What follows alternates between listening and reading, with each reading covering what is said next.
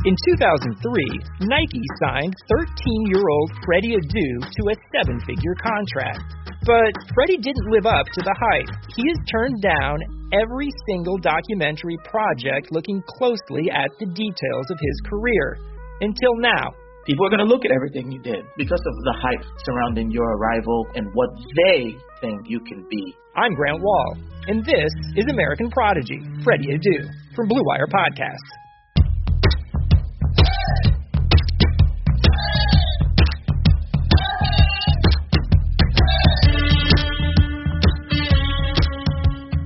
Podcasts. right, folks. Thank you for stopping by the Orange and Brown Report podcast.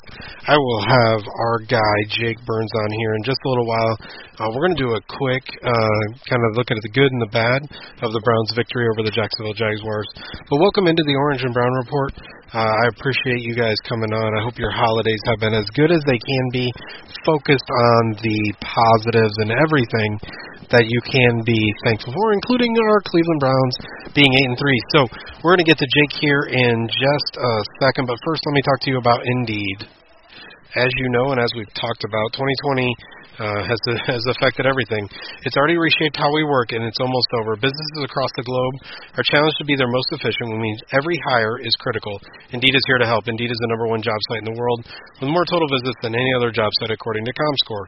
Indeed helps you find quality candidates quickly, so you can focus on hiring the person you need to keep your business going. Unlike other sites, Indeed gives you full control and payment flexibility over your hiring.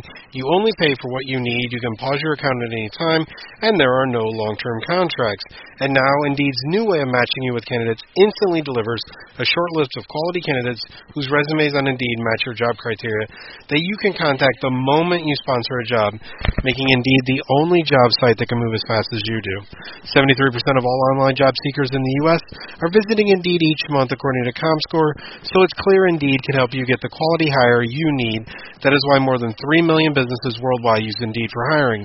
Right now, Indeed is offering our listeners a free $75 credit to boost your job post, which means more quality candidates will see it fast.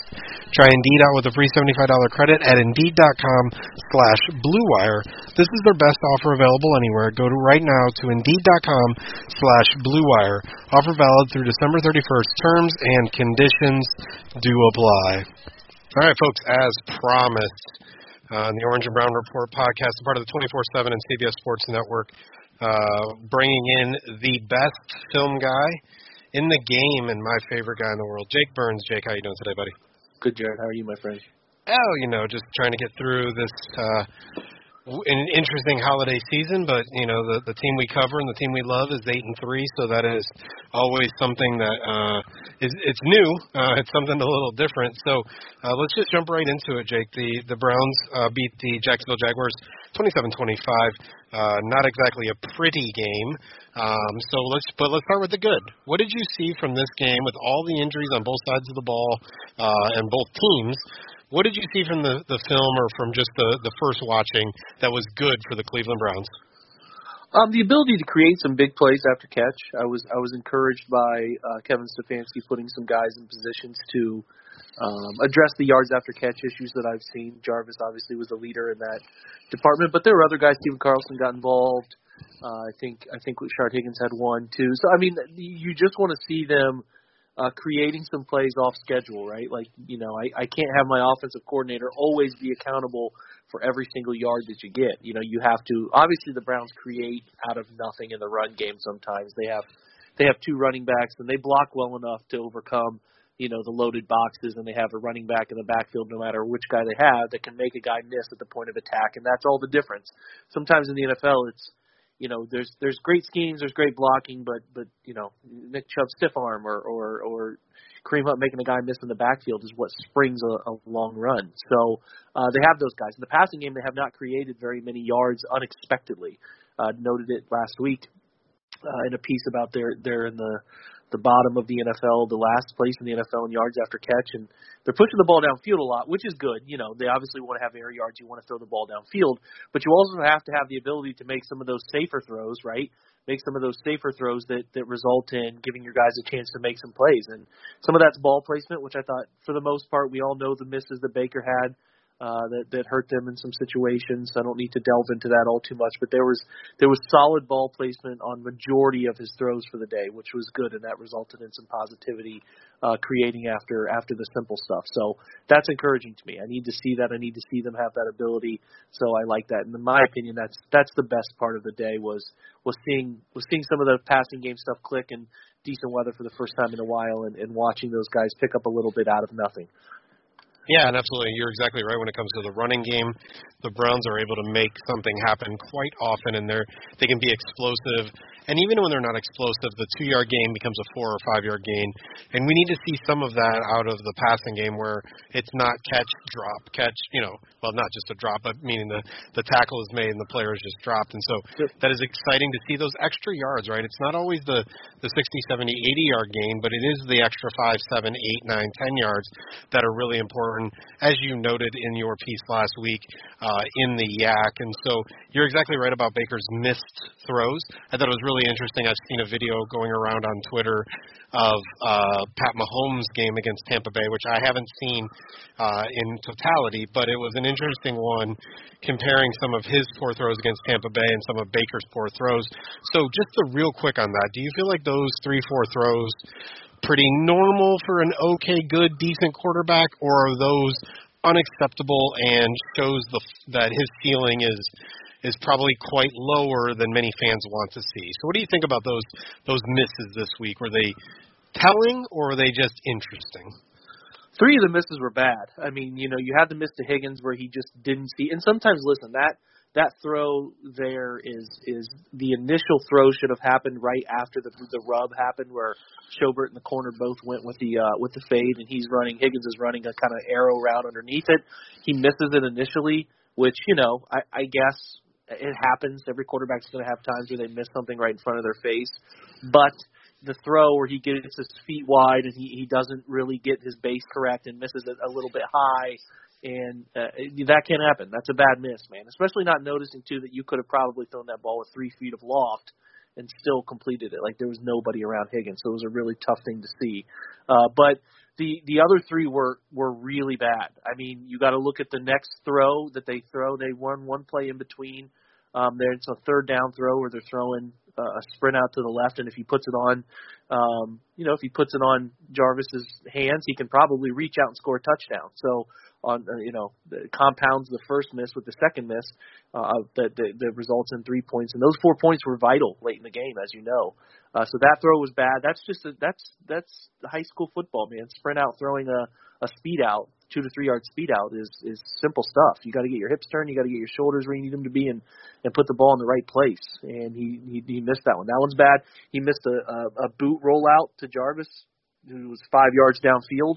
Uh, I think in the third quarter or the second or third quarter, uh, there was another bad miss, just a very simple throw, and then obviously the very last throw um, on that fourth and short, where it's a simple, he's just simply rolling out from under center. That's a, it's a common NFL scheme where you down block everybody, sell that you're running, and then kind of roll your back to the flat, and your quarterback, you know, extends the football out of the uh, under center and, and throws it to him for an easy gain. Hell, the Jaguars did it in their own situation for an easy 15 yards right down to the five yard line, and Baker just just misses him. I, I, he throws it a mile behind him, and you could see the sideline was really frustrated with it. If you go back and you have the opportunity to watch the all 22, watch how the sideline reacts to missing that throw. It's it's just like utter disbelief and frustration. So I think those those throws are concerning. I mean, I I know Mahomes missed a couple that they put on TV, but those were throws 30 yards downfield. 15 or sorry 20 30 yards downfield that's that's different to me.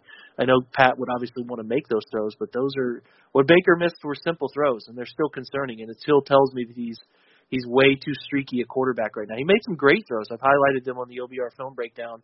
He made some really great throws but he also missed some some elementary throws man that that i'm sure he's pretty pissed about and i'm sure that the the coaching staff in in the moment is extremely upset about. So uh, just just have to just have to get better, man. Have to be better in that situation. Yeah, and I think uh, that's always been a really nice part about the all 22 is you get to see a little bit more of the game, and like you said, the sideline, how upset they were, um, and obviously Hunt had some green grass to run. It's really interesting now that he hasn't been turning the ball over. Obviously, some of that is weather related and all of that, but he hasn't been throwing interceptions. But he still has some Brett Favre to him, where there's an inconsistency to his play. Now, it may not be gunslinger or throwing interceptions and wild all over the place trying to do too much. It, it can just be those two and three yard, those five yard, those kind of things. And so, uh, definitely a lot of stuff to get cleaned up. I have been really impressed with his um, ball handling. I've, I've seen a lot from him coming under center that that is continuing to impress me. But again, you can be the greatest handoff quarterback in the world, but if you can't throw, uh, you know, a five yarder, you're not getting there. So that is that was your good just seeing the yak obviously some of the bad is is baker or the ugly but was there anything else on film that you would categorize categorize as bad uh, from the browns given all of the depletion with covid and injuries those kind of things were there was there anything on film that you would uh, put in the category of bad maybe not ugly yet but bad things that need improvement uh, I don't. I don't think so. I mean, I thought defensively they played well enough to win. They're shorthanded and but but for the most part, they did everything that I thought they could do to win that football game. There's some really unfortunate breaks.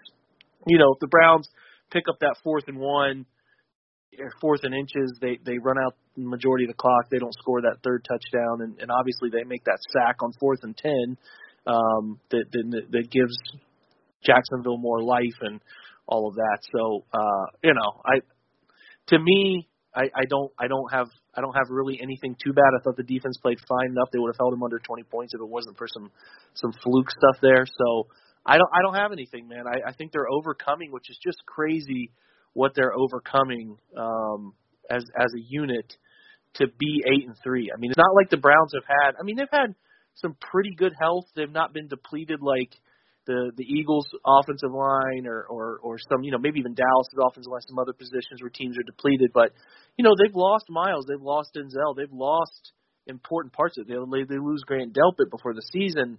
It, there have been you know Wyatt Teller's out for four weeks. They they've been dealing with things. They've had COVID list uh, you know situations as well. So.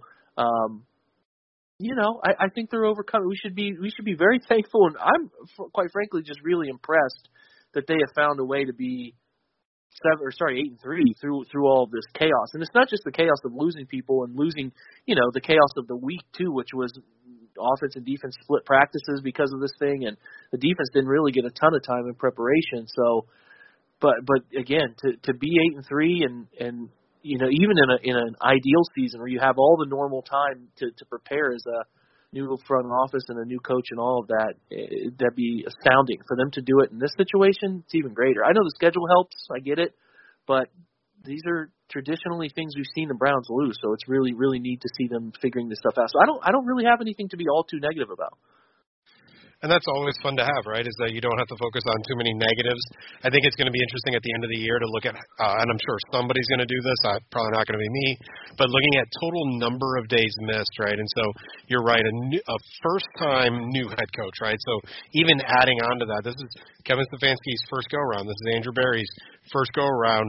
No training camp, very limited off season, and I feel like they've had their uh, they've had Berea closed four or five weeks at this point in time, or four or five different times. Um, you know, just with with actual COVID cases, scares, anything like that. And so, just the amount of missed time for this team to prepare. You're right. They are eight and three, and they've had a somewhat easy schedule, but there are other teams on the field, right? The, the other team is getting paid to play as well, and the other teams until really the Jacksonville Philadelphia's had had their injuries were had their health as well. You know they they they were playing for something um maybe just pride. So let's look forward then. So obviously everybody can be very excited about 8 and 3 but we know what is ahead of the Browns including uh, the three game or the yeah the three more difficult games back to back Tennessee, Baltimore, and then at the end of the season with Pittsburgh. Let's start with just Tennessee and just stay with Tennessee for today is there a way, as you look at it, that the Browns have an answer for Derrick Henry, AJ Brown, that that those two beasts of players on the offense? Do you see an answer or an ability for the Browns to to slow down or stop that offense? I mean, they've been stopped. I mean, they've they've lost to Cincinnati. They've lost some games. Uh, they've been stopped. They have to get pressure on Tannehill when he's forced to throw. Um, you know, the the thing is, is different than Week One of last year. A lot of people have brought that game up, but but they they have a much better quarterback situation in Tennessee now than they did when they came to Cleveland all that all that time ago. But uh, for the most part, to me, uh, I mean, I see this situation is is uh, is is one in which I think they have an opportunity to win. But they have to they have to play downhill. They have to play aggressive in the run game, but also have to know some tendencies when they like to run play action, what that play action looks like, so that they don't have tight ends running down the field wide open uh, especially John Jonnu Smith. They, I mean, they have opportunities. I'm interested to see how they handle AJ Brown. Den, Denzel Ward does not handle bigger physical receivers very well. He's traditionally not played them well, uh, just have given him a little bit of trouble and and creating separation separation at the at the catch point and some of those things. So um, that that I wish I wish Denzel was playing because I'd like to see uh, how he would handle AJ Brown now, kind of Denzel playing at his healthiest. But um, yeah, I mean, listen, Tennessee's good. They're very sound. They have balance in their offense, especially when they get the football rolling on the ground. The Browns have have had respectable run game numbers, and that's because they played from out in front for so much this year. Uh, when teams challenge them in the run game, like with a talented running back like James Robinson, we saw they they can they can have issues. So they have to collectively tackle. They have to gang tackle. They cannot miss uh, a ton of tackles. You know, we obviously know how good Indi- Indianapolis's run defense has been, and they were embarrassed at the point of attack. So, um, listen, I don't think Tennessee's all too all too great at, at as far as individual offensive line talent goes, but they do know how. Just like uh, you know, the, the group running the Browns offense, Stefanski, Bo Callahan, Alex Van have a great feel for how to adjust run game throughout the game. They do a really nice job of that over there in Tennessee as well throughout the game, figuring out places in which they can take advantage. So they need to be varied in their looks up front, some bear front, some four three front, some some sugared A gap front, some different things to make Tennessee's blocking confused and, and play at the line of scrimmage or find ways to get behind the line of scrimmage. Run blitzing you know, they have not been a big run blitz team. They need to run blitz in terms of like, hey, we think they're going to run on first down. Let's send people into gaps. They the linebacker group that they have, I think, is just a, a, a beat or two slow in getting downhill when they do read run. So don't be afraid to send them. Don't be afraid to say, hey, we're going to send the Mike and Will here, and that gets them, that forces those linebackers to play downhill and meet linebacker or meet the running back on this side of the line of scrimmage instead of their own side, where that run turns into five, six, seven yards instead of maybe two or three. So you got to get Tennessee in third down passing situations. If you can get them in the passing situations, you have a chance to beat them. Uh, we'll see if they're able to do that. But yeah, this is a real test, man. Like this is a significant test for them, and, and I'm, I'm quite fascinated to see how they're able to rise up and meet that test. So uh, yeah, just needless to say, I'm looking forward to it. Yeah, absolutely. I think I'm I'm intrigued to see if they've learned any lessons from the Raiders game where the the big Raiders offensive line just kind of leaned on the Browns and just kind of pushed them around and you know used their beef against them. I think with Ward it would have been interesting this week if this was a week where they put uh, Ward on the other side or with the other receivers, and then look to shade the safeties, whether it was Joseph Sendejo or whoever, towards AJ Brown with Terrance Mitchell more in that coverage area whenever it was man. Because you're right, Denzel. Maybe it's not always the taller ones, but it's the stronger uh, receivers who can can really cause him problems. It'll be interesting to see how the Titans' offensive line misses Jack Conklin, um, and if you see a little extra fire in his belly this week week. All right, Jake, appreciate having you on, man. Um, you know, we we're going to continue to keep our conversations going as we're excited for the rest of this season. Uh, so, brother, thanks for coming on, and I hope your Thanksgiving and goes well, folks, thanks for coming on the Orange and Brown Report. Hope you uh, feel good about that Jaguars win, right? Like Jake talked about those couple bad throws from Baker, but the rest of it, given everything going on, was pretty excited about it. Um, I think uh, his preview of Tennessee's offense, uh, one of the things he didn't mention that him and I have talked about a number of times already on the podcast, though, um, is really how the Browns' offense is set up to limit the other team, right? And so, as you talk about, um, you know, how are the Browns uh, going to deal with Derrick Henry and AJ Brown and Ryan Tannehill and Jonnu Smith and all of those guys? One of them is one of the ways he's going to do that is um, by the Browns offense, right? So um, being able to stop Kareem Hunt and Nick Chubb is going to be something that would have to be really impressive. And so, one of the ways the Browns are going to be able to be in this game, maybe even control this game, is is their offense is going to help control Tennessee's offense. And I think that's where things are going to be different uh, and need to be different than last year, where the Browns offense couldn't control anything because they were just trying to throw the ball all over the place uh, under Freddie Kitchens. So eight and three, a great uh, place for the Browns to be at this point in time as we go into the rest of the year. Uh, so, like I told you guys, uh, still kind of in transition. Uh, so I'm, I'm currently not in uh, my main office where I'm normally doing this from hoping that tomorrow night I can get Fred on and we can kind of be right back on track and then see if we can get Steven on sometime this week. Um, he's got had some issues as well as my own issues uh, that our, our scheduling just hasn't worked out. So um, before we finish up, as always, Bet Online. Uh, football is back in full swings. You may not be at a game this year, but you can still be in on the action at Bet Online. Bet Online is going the extra mile to make sure you can get in on every possible chance to win this season. From game spreads and totals to team player and coaching props, Bet Online gives you more options to wager than anywhere else. You can get on their season opening bonuses. Hey, they're still giving them out. You need to step in them. So go get them. You can get in on their season opening bonuses today and start off wagering on wins, division, and championship futures all day, every day. Head to Bet Online today and take advantage of all their great sign-up bonuses. Don't forget to use the promo code BlueWire at betonline.ag. That's Blue Wire, all one word. Bet online, your online sportsbook expert. Thank you guys for stopping by. I hope you have a great rest of uh, your. Looks like we're going into Wednesday, December second. So we are in December. Hopefully, you are recovering from whatever you decided to do or didn't do for Thanksgiving and getting ready for whatever you are going to do or not do for Christmas. I hope you uh, take care of yourself, take care of others, and go Browns.